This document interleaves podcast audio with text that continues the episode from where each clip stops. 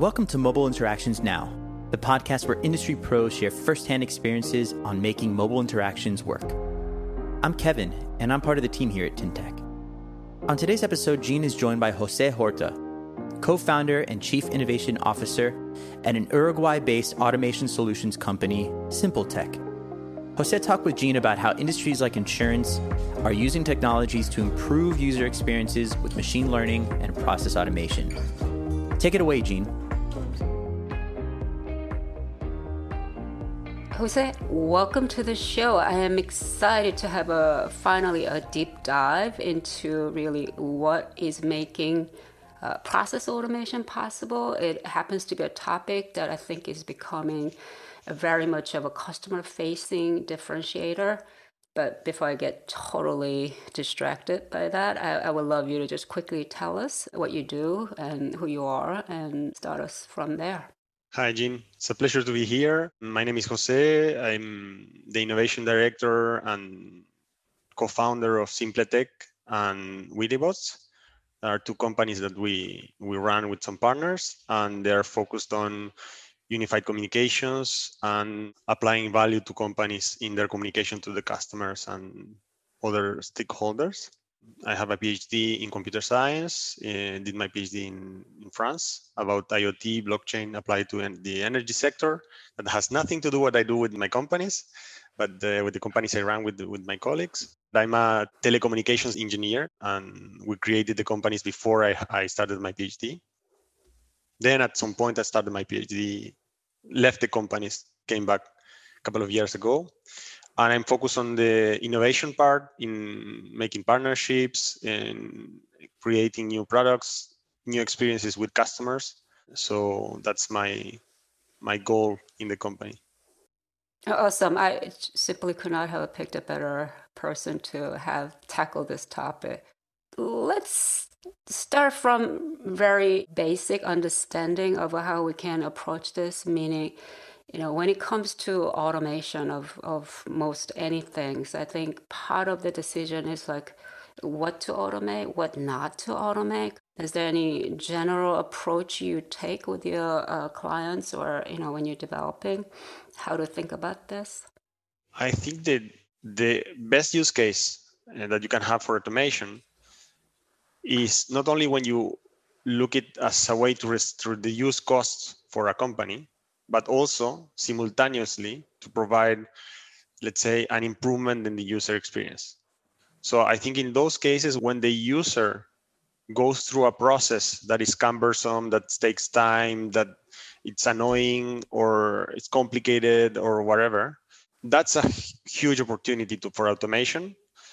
And if simultaneously while you automate the process for the user you can reduce reduce costs to the company that's providing the services that's the, the honeypot i have a long list of things that i hate doing but i have to do when i need to get something done. So i'm assuming uh, from outsider looking in the list can be quite different from you know inside out kind of analysis. But i know you, you guys worked on many different use cases but there are some exciting things i saw in the press as well, some of the things that you're working with automating some claim processes and things like that. Using that as a more specific example, can you tell me like what you just talked about in terms of mm-hmm. use cost versus the whole pain that users have to go through? How that come about?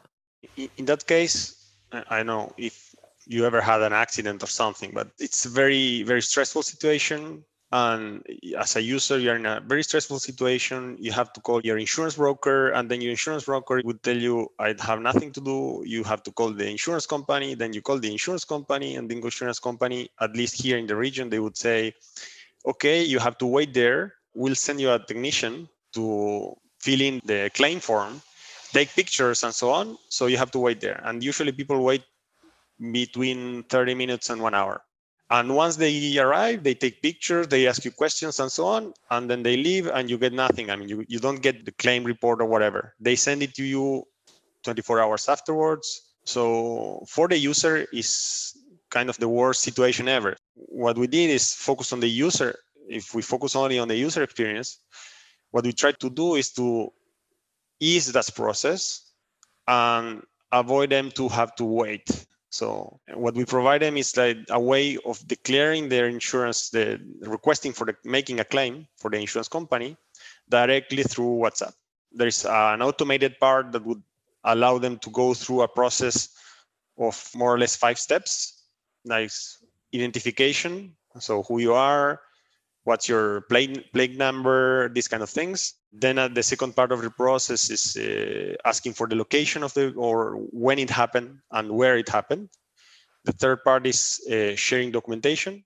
The fourth is sharing pictures of the, what happened. I mean, of the car, the damages, these kind of things, and declaring what happened. What was the damage? What did happen effectively in the process?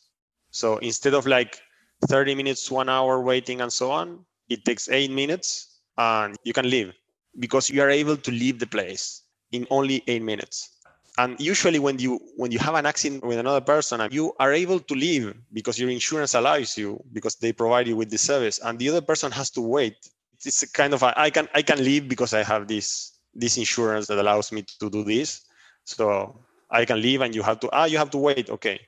Just wait and i'm i'm leaving. You know it's like that, in eight that, minutes you you're done and you leave yeah, I mean, like it's funny though that the context is such a you know unfortunate situation, but there yeah. is that whole show off ish, like you know, look what I could do that you cannot, yeah. you know, I don't have to put up with this kind of moment, and yeah. and I think that is what I was uh, hoping in, in, a way, you know, the whole user facing differentiator, mm-hmm. where I think we went through the maturity uh, curve enough to know that some of these digital experiences are really not just a little task automation or anything like that. It's it's becoming like real differentiator. Can you give us some perspective in terms of why it, it, it is happening even uh, more so now, and, and you know you know what makes it more of a now moment to do this kind of things despite all the you know some of the legacies still happening and issues happening with the insurance industries where those factors might not have changed that much. I think it's mainly due to the channels that the user had to make a claim for example or to do these kind of things. Usually it was the phone. So you have to call somebody and be in a phone call with somebody and then solve the things or or even physically you have to get a technician to go there whatever, for because they had to take pictures and things like this. So i think with social networks and the opening of social networks with apis for allowing automating this kind of communications so not, not only being able to chat with an agent but also complement the human interaction with automated interaction that is the key that allows for plenty of opportunities that it's not that were impossible to to automate. It's just that the, it wasn't that easy as it is now. So everybody has whatsapp or has facebook messenger or or instagram whatever. So i think now it's easier because you don't have you don't have to go through all this process of developing like an app uh, or, or a website and the experience of the user would have been anyway cumbersome. And making it evolve it was also very hard to do. So so maintaining an app and updating the user experience in the app. Now with the, the social networks and, and the platforms as, as the platforms that we build that are no code and you can modify something in the experience and it's instantaneously applied to the experience. It's not that you have to update the app, for example, download the last version of the app. No, doesn't happen. You doesn't. You don't need to wait. Yeah, I remember the, the, whole big promise of a digital transformation was very much uh, hinged upon people having to download the app and install the app. And, and I, I remember those times where people are very optimistic, brands are very optimistic that people will download their apps and do this, all this, and and and being part of it. And last episode, I was talking with a solution architect here in Germany that works with a lot of airline company as well as an automobile uh, company. And you know he was mentioning two things about why the adoption all those things are not happening as fast as some might have expected. But something like WhatsApp is kind of solving that but they solve the device flavor varieties and all those thing issues. So you, you kind of having different scheme and and that's kind of a failure of industry until some of this whole major platforms came in and provide this do you agree in, in the context of what you were just talking about yes i mean i think that that was one of the keys that there is some like companies as WhatsApp or Facebook that are maintaining their apps and they're putting their apps everywhere. So everybody has their apps. So now they have this tool to get to information. For example, there is one use case of automation that we may talk maybe in another session, but I mean more more deeply.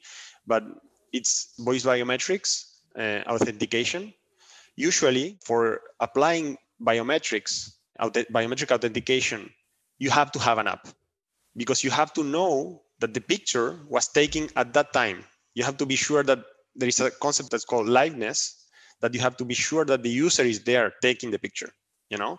And for example, in WhatsApp, we are able to implement voice biometrics authentication because if you push the button of recording uh, the audio, we know that you are recording the audio at that point. So it's not that you are attaching the audio. If you attach an audio, it's a different endpoint on the API. So we know that the audio that's coming for processing was recorded at that point in time, you know?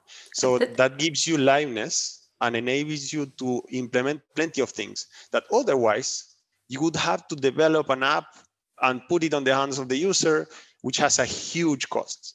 This is such a pattern. You know, QR code? having seen the first wave of QR code adoption, this new wave that is coming and we're seeing it everywhere was really surprising. But the thing is, it became that after the device providers start embedding it into their camera functions that you don't need a scanner. Once that little extra step of having to have a separate app to solve that little problem that you know consumers are not willing to bother with once that's solved by some other means i think the adoption is getting broader. Sometimes it sounds obvious but is there specific indicators or is there something you're seeing really experiencing the broader adoption consumers are really using it and what the difference is for example claiming insurance automation, uh, at first you had to call anyway. You had to call the call center. And when you call the call center, they will tell you you want to continue through uh, the call center or you want to go through WhatsApp. You also can do it in, in WhatsApp. At first, the first time we, we have been running this service for a year and a, and a half or something like that. First, it was 15% or 10% that people was like choosing to go through WhatsApp and now it's 40%. 40% of all the uh, claims that are uh, done uh, for San Cristobal, that's a company that, that is implementing this, this use case, 40% of these claim insurance are, are declared through WhatsApp. And they plan to, by the end of this year, to get it to 50 50.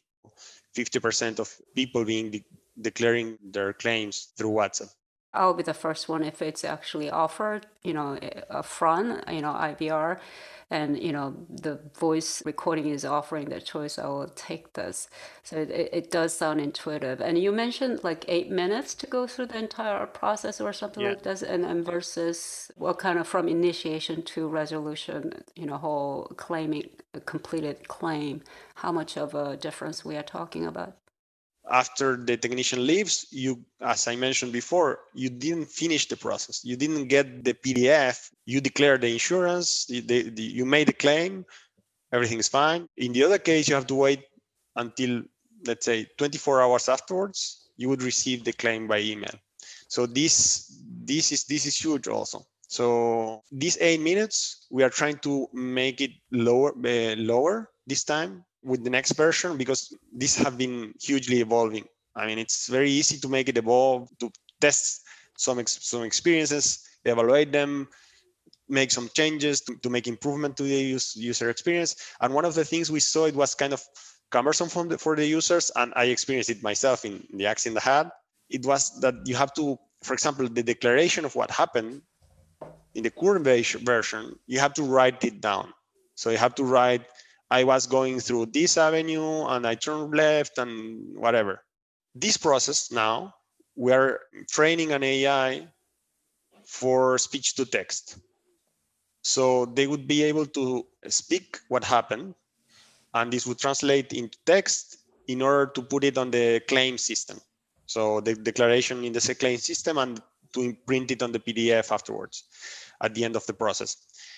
We tried this at the beginning, one year and a half ago, and this was not possible because the, the noise around the, because you are in the middle of the street. So but the the maturing of the technology uh, ai and particularly voice voice recognition technologies has evolved so much that then now you can you, you can do these kind of things. Oh this is wonderful. So, the user is in the same place you know similar level of noise and all that and now just technology has simply gotten better to yeah. separate the noise from the uh, the the voice and then you know transcribing it into written text. You get to train the system because you get audio and then you train the system in terms of noise background noise and how to tune the system to take out this noise and leave like a, a cleaner voice I'm curious, are you seeing decline in terms of the uh, handover to agents being requested? How, how is that looking? It was very, very low. I mean, it was almost non-existent. So if they, if we realize that the user at some point has some struggle with the process, if there is the first attempt uh, fails, and you offer a second attempt and it fails, then you send it to the to the agent. So this is what we are looking for in in what we do is to complement the work of the agents with the work of the automation. So that you can go and come back and go and come back whatever you need i mean as a, as a user you're following a process. At any point you may be needing a clarification or something like this. So you may go to an agent and come back and continue the process so far, we've been talking about changes that's happening on the users end, the customers end, but now you you open the back door a little bit here, where mm-hmm. the agent can have the uh, visibility into the process that is happening of those users, and when when they get stuck, they can intervene at any moment, and then you know put the process back into automation and things like this. So tell me a little bit about the changes happening on that end, the agents end in the back. In that sense, I see like a, a, a big movement, kind of like the, you have the call center industry that was used to phone calls. They're kind of trying to add to their solutions, but they are not that advanced in what's what is conversational, but through chat, through social networks, these kind of things. So they are trying to move to this place of conversational because I mean everything is moving there. And on the other side, you have companies like us that were bringing this up by design based on on this new experience and this new demand from from customers. So I think I think it, that's that's an opportunity. So we're kind of rebuilding kind of a call center experience in that sense, but based in different things, different interactions, in uh, pictures, uh, position, sharing the history, when you look at this particular success, were you thinking of like where else it can scale up to? I, I think there are two ways to scale this. I mean, kind of to replicate the same use case in other big insurance companies, for example. This is one case. Or using all this learning to provide other use cases similar to this, maybe not exactly the same. For example, with, with another company with the LBC, is La Boliviana Cruz, in, is the biggest company, the biggest insurance company in, in Bolivia. We're doing the auto inspection. So they request their customers to make a, an inspection of their vehicle every year. And the inspection takes like you have to take pictures of different different parts of the vehicle and send some information. The more most complicated thing maybe is that companies don't really know all these possibilities they have the biggest challenge we have is to make them learn that they can do that they that they have these possibilities because i i, I don't think they know they i mean they, i know a big insurance company maybe they don't realize that they have these kind of possibilities you also have this kind of the promise of, of AI. No, uh, there is too much information, and maybe they imagine some advanced things that you you still cannot do because they, as, as I mentioned, one year and a half ago, this was not, the speech to text was not working very well in noisy situations, but now it, it is.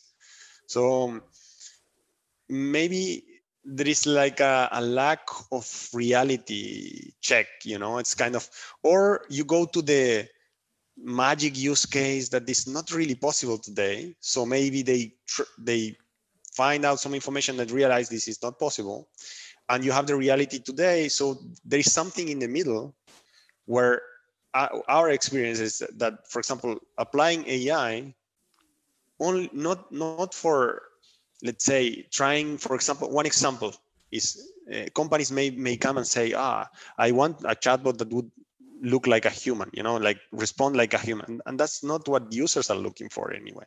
If you try to do that you will be spending a lot of money not not having any any let's say any increase in conversion or whatever and you will be frustrated and both the user and the company. Right. If you rather than that you focus on using technology in what the technology is good for and identifying that is not easy. It's not easy for us that are in technology and it's even harder for companies. So i think they're kind of kind of lost in this kind of uh, in all this information and they don't know what's really possible and what's really not possible. So we're using ai in things that are applicable and real today for solving problems that are specific. Not trying to do that magic of like you know speaking like a human. This was never done before uh, kind of thing. Yeah you know this kind yeah, of like yeah. magic and yeah, yeah, and i think you will get frustration in in for everybody. I i absolutely love this and and and, that's just such a, a, nice wrap of the first segment that we are having right now because I, I, do think I, I hear two different things in what you just said. It really jives with me. Is that I think some people were in a kind of an early part of the hype cycle where you kind of uh, uh, try something because it was hyped, and then you have disappointment. The incremental improvements that happened from that because we happen to be in a very very fast moving industry mm-hmm. that people are not looking at it as a real opportunity where now it finally become very something very very useful. And, and i absolutely love that. Thanks again to jose horta for joining us today. Don't forget to tune into our next episode for the conclusion of our conversation with jose. You can find out more about jose at simpletech.ui to find out more about Gene and Tyntec, visit tyntec.com. Make sure to subscribe to Mobile Interactions Now on Apple Podcasts, Google Play, Stitcher, or anywhere else podcasts are found. On behalf of the team here at Tyntec, thanks for listening.